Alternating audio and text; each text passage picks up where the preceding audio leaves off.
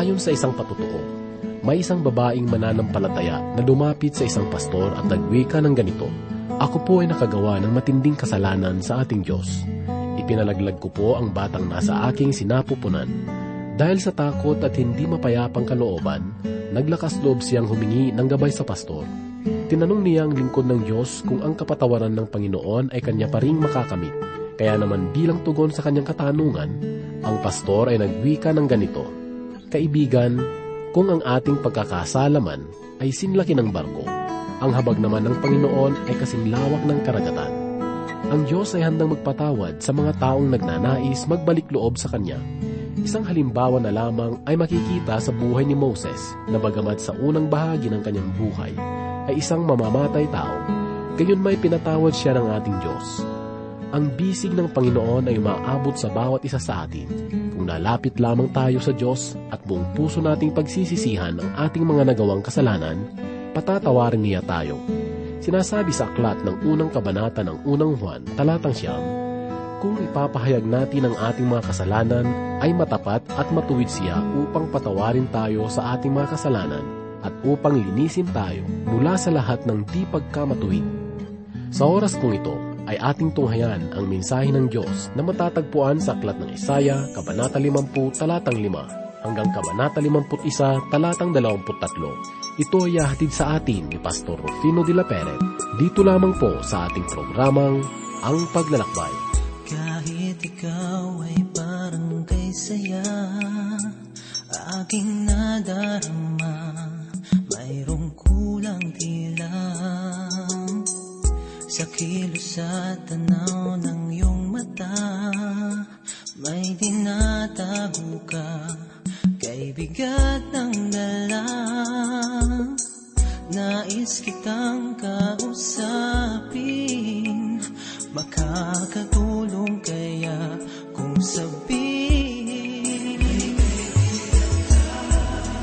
Nahigit pa sa akin,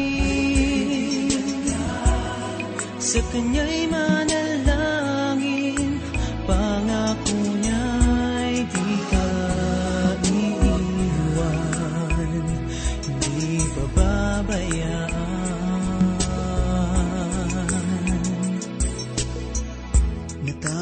ang buong maghapon, ako'y di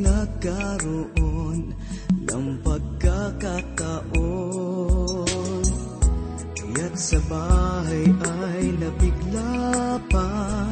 Di ko nga akala sa akin tatawag ka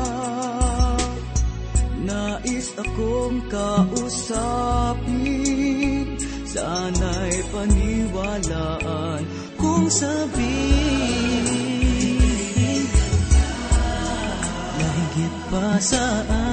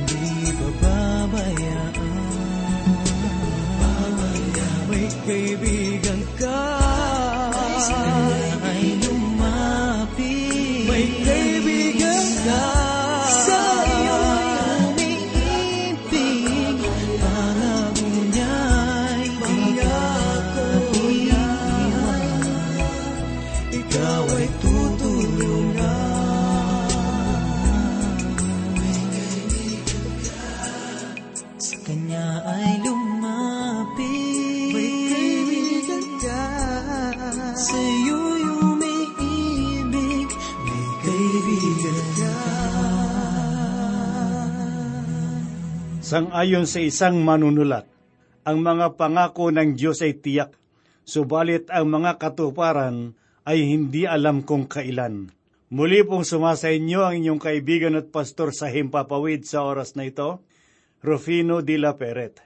Ang paksa ng ating pagbubulay at pag-aaral ay hahanguin po natin dito sa ikalimampu at ikalimput isang kabanata sa aklat sang ayon kay Propeta Isayas. Maraming mga pahayag sa mga kabanatang ito ang nagkaroon na ng katuparan, samantalang ang ilan ay patuloy pa ring hinihintay. Ngunit sa kabila ng mga paghihintay, ang mga pangako ng Diyos ay nagkaroon ng kaganapan sa tamang panahon ng Kanya itinakda. Basahin po natin ang unang talata ng ikalimampung kabanata na ganito po ang sinasabi.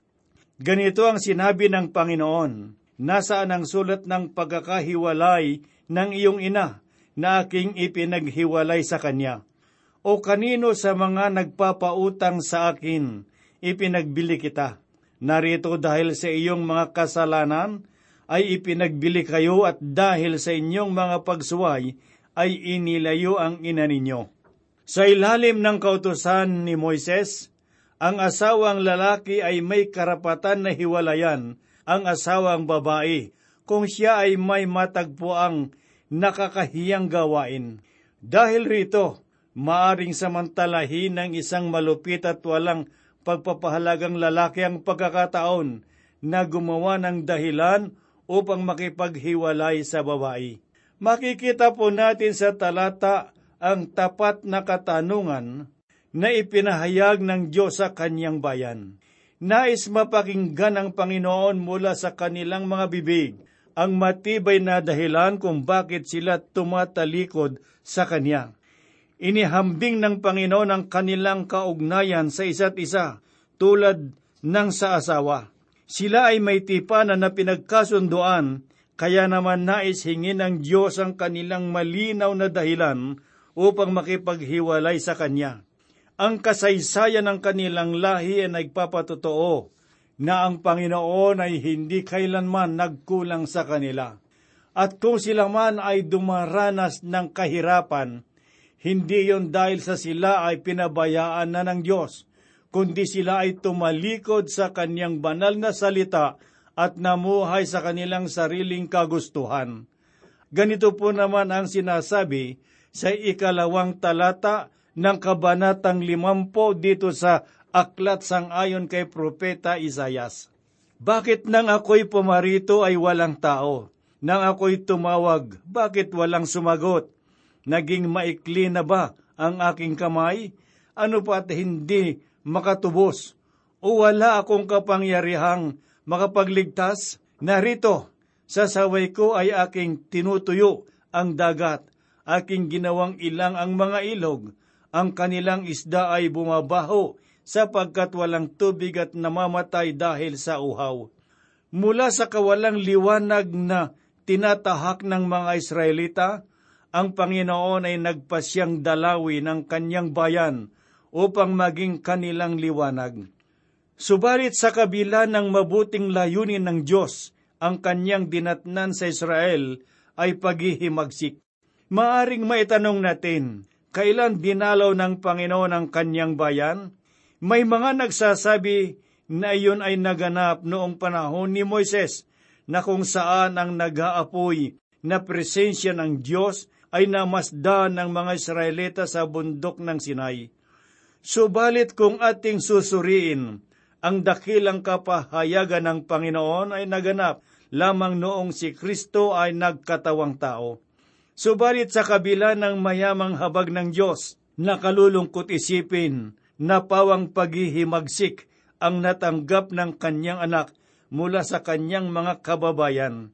Dahil dito, inihayag ng kanyang mga alagad sa araw ng Pentecostes ang katotohanang lumago sa puso ng mga Israelita. Mababasa po natin sa ikalawang kabanata Saklat ng mga gawa, talatang dalawampu at dalawa hanggang dalawampu at apat, ang makapangyarihang pangangaral ni Pedro. Ganito po ang kanyang tinuran. Kayong mga Israelita, pakinggan ninyo ang mga salitang ito. Si Jesus na taga Nazaret, isang lalaking pinatunayan ng Diyos sa inyo sa pamamagitan ng mga gawang makapangyarihan, mga kababalaghan at mga tanda na ginawa ng Diyos sa pamamagitan niya sa gitna ninyo, gaya ng nalalaman ninyo, siya na ibinigay sa takdang pasya at paunang kaalaman ng Diyos ay inyong ipinako sa krus at pinatay sa pamamagitan ng kamay ng mga makasalanan. Ngunit siya ay muling binuhay ng Diyos pagkatapos palayain sa mga hirap ng kamatayan sapagkat siya ay hindi maaring mapigilan nito. Ang pahayag na ito ay maliwanag na nagsasabi na ang paghihimagsik ng Israel ang dahilan ng kanilang pagkakahiwalay sa Panginoon. Ganito po naman ang sinasabi sa ikatlong talata. Binigyan ako ng Panginoong Diyos ng dila ng mga naturuan upang aking malaman kung papaanong aalalayan ng mga salita ang nanlulupaypay. Siya'y nagigising sa tuwing umaga. Ginigising niya ang aking pandinig upang makinig na gaya ng mga naturuan.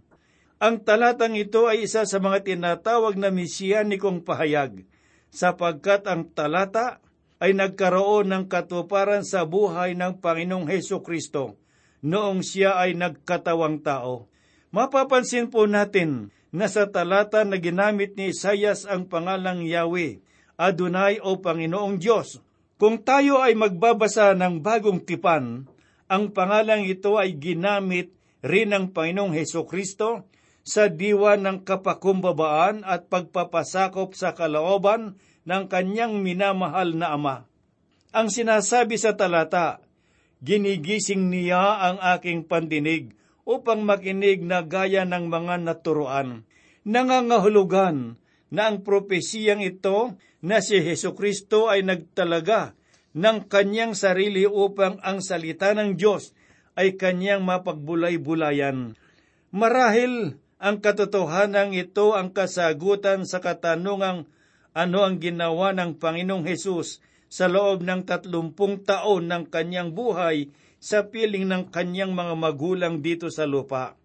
Ang karaniwang kasagutan ay may kinalaman sa kanyang gawain bilang isang karpintero. Ngunit maliban roon, si Yesu Kristo rin ay nagtalaga ng kanyang sarili sa salita ng kanyang ama. Kaya ang bagay na ito ay dapat na alamin, sapagkat kung si Yesu Kristo ay nagbigay ng panahon sa pag-aaral ng salita ng Diyos, gaano pa kaya tayo na nasa ilalim ng kanyang kapangyarihan? Dahil dito ay masasabi ko na ang pagpapahayag na pinaniniwalaan natin ang salita ng Panginoon na hindi pinatutunayan ng masusing pag-aaral ay isa lamang kapaimbabawan at walang kabuluhang pananalita. Sa ikalimang talatay ganito po naman ang sinasabi, Binuksan ng Panginoong Diyos ang aking pandinig at ako'y hindi naging mapaghimagsik o tumalikod man. Muli nating makikita ang katuparan ng talatang ito sa buhay ni Yesu Kristo. Ipinahayag ni Pablo sa kalawang kabanata ng Filipos na si Yesu Kristo ay naging masunurin hanggang sa kanyang kamatayan sa cross. Mababasa po natin sa aklat ng Exodus na ang isang alipin na nais manatili sa kanyang Panginoon habang buhay ay dumaraan sa isang seremonya ng paglalagay tanda sa kanyang tainga. Ang sabi sa ikadalawampu at isang kabanata sa Exodo, talatang anim, at dadalhin siya ng kanyang amo sa Diyos. Dadalhin siya sa pinto o sa haligi ng pinto at bubutasan ng kanyang amo ang kanyang tainga ng isang pambutas at siya'y maglilingkod sa kanya habang buhay. Ngunit may dalawang dahilan kung bakit ang isang alipin ay nang maglingkod sa kanyang amo habang buhay.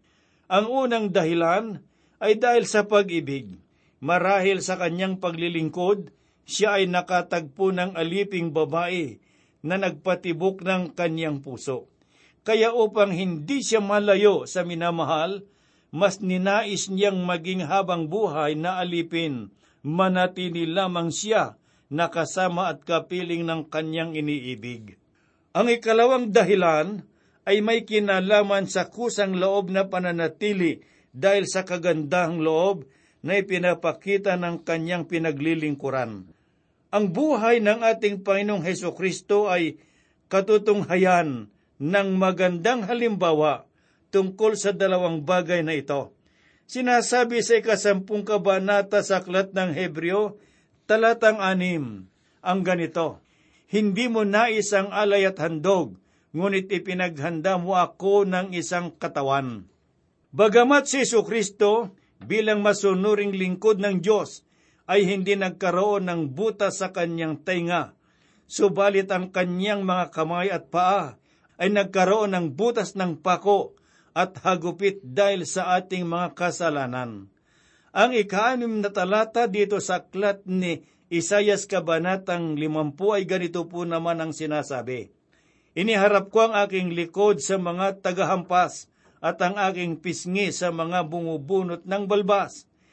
Hindi ko ikinubli ang aking mukha sa kahihiyan at paglura. Kung babasahin po natin ang mga ibanghelyo ni na Mateo, Marcos at Juan, makikita po natin na ang propesiyang ito ay literal na nangyari sa buhay ng ating Panginoong Heso Kristo. Bagamat ang katotohanan ng kanyang paghihirap ay hindi natin naunawaang lubos, gayon may ang lahat ng ito ay dinanas ng anak ng Diyos para sa atin. Kaya naman bilang tugon, ang binanal ng Espiritu ay malinaw na nagsasabi sa atin sa ikasampung talata ang ganito, Sino sa inyo ang matatakot sa Panginoon na sumusunod sa tinig ng kanyang lingkod na lumalakad sa kadiliman, walang liwanag? Magtiwala siya sa pangalan ng Panginoon at umasa sa kanyang Diyos. Maliwanag na sinasabi ng Espiritu na ang pananampalataya kay Kristo ang siyang tanging katugunan na magbibigay kaluguran sa Diyos. Dahil rito, ang banal na Espiritu ay nagbigay babala laban sa mga pamamaraang salungat sa kalooban ng Panginoon. Pakinggan naman po natin ang ikalabing isang talata. Narito, kayong lahat na nagpapanhingas ng apoy na nagsisindi ng mga sulo, lumakad kayo sa liyab ng inyong apoy at sa gitna ng mga sulo na inyong sinindihan. Ito ang makakamit ninyo sa aking kamay, kayo'y hihiga sa pagpapahirap. Ang babalang ito ay napakahalagang pagtuunan natin ng pansin, sapagkat mula noon hanggang ngayon, ang Diablo ay masikap na nagpapalaganap ng mga katuroang labag sa walang bayad na kaligtasan dahil sa biyaya ng Diyos sa pamamagitan ni Kristo Jesus. Si Kristo ang tunay na liwanag na gumagabay sa atin mula sa kamatayan na bunga ng kasalanan. Ang mabubuting gawa, relihiyon, filosofiya, at iba pang pananaw na taliwas sa dalisay na kapahayagan ng mabuting balita ay tulad ng mga kugon na ang apoy ay madaling napaparam.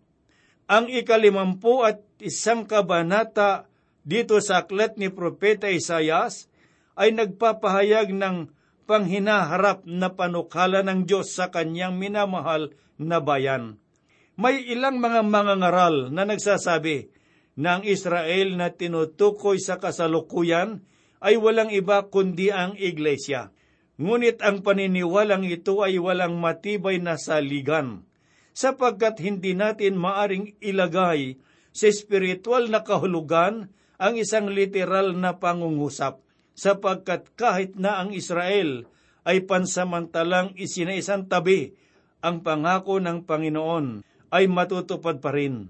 Pakinggan po natin sa sandaling ito ang sinasabi sa unang talata ng ikalamampu at isang kabanata. Kayo'y makinig sa akin, kayong sumusunod sa katuwiran, kayong naghahanap sa Panginoon. Tumingin kayo sa malaking bato na inyong pinagtapyasan at sa tibagan na pinaghukayan sa inyo. Ang panawagan ng Diyos ay tulad ng isang trompeta na hinihipan upang ang bayan ng Panginoon ay magsimula sa paglakad sa liwanag ng kanyang salita. Ginigising nito ang puso ng kanyang bayan upang sa pamamagitan ng mga bukas na paningin ay maunawaan nila ang panukhala ng Diyos. Tulad ni Abraham, na bagamat nagmula sa paganong paniniwala, gayon may tinawag siya ng Panginoon at kanyang pinagpala. Ang sabi niya sa ikalawang talata, Tignan ninyo si Abraham na ama ninyo, at si Sara na nagsilbi sa inyo, sapagkat nang siya ay iisa, ay tinawag ko siya at pinagpala ko at pinarami siya. Ipinaalala ng Diyos sa kanyang bayan na kung papaanong si Abraham ay nagpakita ng mabuting halimbawa ng pananampalataya sa kanya, gayon din naman, ang Israel ay dapat umasa sa mga pangako ng Panginoon sa pamamagitan ng dakilang Mesyas. Ang sabi sa ikaapat at ikalimang talata, Makinig ka sa akin, bayan ko, at pakinggan mo ako, bansa ko, sapagkat magmumula sa akin ang isang kautusan at ang aking katarungan bilang liwanag sa mga bayan. Ang aking katuwiran ay malapit na, at ang aking kaligtasan ay humayo na. At ang aking mga bisig ay hahatulan sa mga bayan, ang mga pulo ay naghihintay sa akin, at sa aking bisig ay umaasa sila. Sa panahon ni Propeta Isayas, ang katuwiran ng Diyos ay matiyagan nilang hinihintay. Subalit noong si Kristo ay dumating, ipinahayag ni Apostol Pablo na ang Hesus na ipinako ay ang katuwiran ng Panginoon. Pakinggan po natin ang sinasabi ni Apostol Pablo sa unang kabanata ng unang Korinto talatang dalawampu at siyam na ganito ang kanyang sinabi. Subalit kayo ay na kay Kristo Jesus, na naging karunungan para sa atin mula sa Diyos at katuwiran sa kabanalan at katubusan. Ang mga pulo na sinasabi ni Propeta Isayas ay tumutukoy sa mga bansang naghihintay upang ang mabuting balita ay maipangaral. Samantalang ang salitang mga pag-ibig na binanggit ni Isayas ay yaong tinutukoy sa ikalimampu at tatlong kabanata ng Isayas na nagpapahayag tungkol sa kaligtasan mula sa Panginoon. Subalit merong katanungan sa unang talata ng ikalimampu at tatlong kabanata ng Isayas na ganito po ang kanyang sinabi. Kanino nahayag ang bisig ng Panginoon? Ang banal na kasulatan ay maliwanag na nagpapahayag na tanging kay Kristo Jesus lamang nahayag ang bisig ng Panginoon na siya ay kaligtasan. Ito ang mabuting balita na ipinahayag upang sa pamamagitan ng salitang ito, ang Israel ay magkaroon ng pag-asa. Ganito po naman ang sinasabi sa talatang labing isa. At ang mga tinubos ng Panginoon ay babalik at darating na may awitan sa sayon. At nasa kanilang ulo ang walang hanggang kagalakan, siya'y magtatamo ng kasayahan at kagalakan at tatakas ang kalungkutan at ang pagbubuntong hininga. Muli po nating linawin sa mga sandaling ito ang sayon na tinutukoy sa talatang ito ay ang geographical na kalagayan sa Jerusalem. Hindi ito ang lugar na sinasabi ng iba mapalabas lamang na matibay ang kanilang hangal na katuroan. Ganito po naman ang sinasabi sa ikalabing apat at ikalabing limang talata. Ang inapi ay mabilis na palayain, hindi siya mamamatay patungo sa hukay ni magkukulang man ng kanyang tinapay, sapagkat ako ang Panginoon mong Diyos na magpapakilos sa dagat na ang mga alon niyon ay umuugong Panginoon ng mga hukbo ang kaniyang pangalan. Ang sabi pa ng Diyos sa ikadalawampu at tatlong talata ay ganito po ang ating mababasa. At aking ilalagay ito sa kamay ng mga nagpapahirap sa iyo, na nagsabi sa iyong kaluluwa, ikaw ay yumuko upang kami ay makaraan, at ginawa mo ang iyong lingkod na parang tupa at parang lansangan na kanilang nadaraanan. Bagamat ang bayan ng Diyos sa nakaraang panahon ay nagkawatak-watak dahil sa pag-uusig, ngunit ang kasaysayan ay nagpapatotoo na ang kamay ng Panginoon ay hindi nagpapabaya sa pagkakalinga sa kanila. Ang pangako ng Diyos na kanyang sinabi kay Propeta Jeremias ay nagpapatunay na hindi niya kailanman nalimutan ang kanyang bayan ang sabi ng Panginoon sa ikadalawampu at tatlong kabanata sa aklat ni Propeta Isayas, talatang walo. Kundi habang buhay ang Panginoon na nag-ahon at nanguna sa mga anak ng sambahayan ng Israel mula sa hilagang lupain at mula sa lahat ng lupain na aking pinagtabuyan sa kanila at sila'y maninirahan sa kanilang sariling lupa. Ang bagay na ito ay napakahalagang maunawaan sapagkat ang inaasam na kapayapaan sa daigdig ay magaganap lamang sa panahong ang Mesyas ay pumarito. Napakasarap gunitain na ang pag-asa ay matatagpuan lamang sa Panginoon. Sa kabila ng ating mga kahirapan at lihim na pananangis sa sarili, ang Diyos ay nagtakda ng katugunan sa ating mababang kalagayan. Dakila ang katapatan ng Panginoon. Sa bawat saling lahi, ito ay hindi nagbabago, kundi laging taglay sa bawat pahina ng kasaysayan at hibla ng buhay. Ang mga panawagang ito na inyong napapakinggan ay hindi lamang para sa mga Israelita, kundi ito ay para sa ating lahat. Nananawagan pa rin ang Diyos sa kasalukuyan sa pamamagitan ng kanyang salita. Ang kanyang panawagan ay may kinalaman sa gitna ng kanyang anak para sa inyo. Sinasabi ng Biblia, ng lahat ay nagkasala at hindi naging karapat dapat sa paningin ng Diyos. Subalit sa kabila ng kabag-habag niyang kalagayan, nilingap tayo ng Diyos sa pamamagitan ni Kristo Jesus na namatay para sa ating mga kasalanan. Hindi yaman ang daigdig at kapangyarihan ng anghel ang bumuhos sa ating mga pagkakasala, kundi ang dugo ng Panginoong Diyos na iniwan ang kalangitan upang abutin tayo mula sa lusak ng kamatayan. Kaibigang nakikinig, gisingin nawa ng katotohanan ang iyong puso at isipan upang iyong makita ang walang bayad na kaligtasan.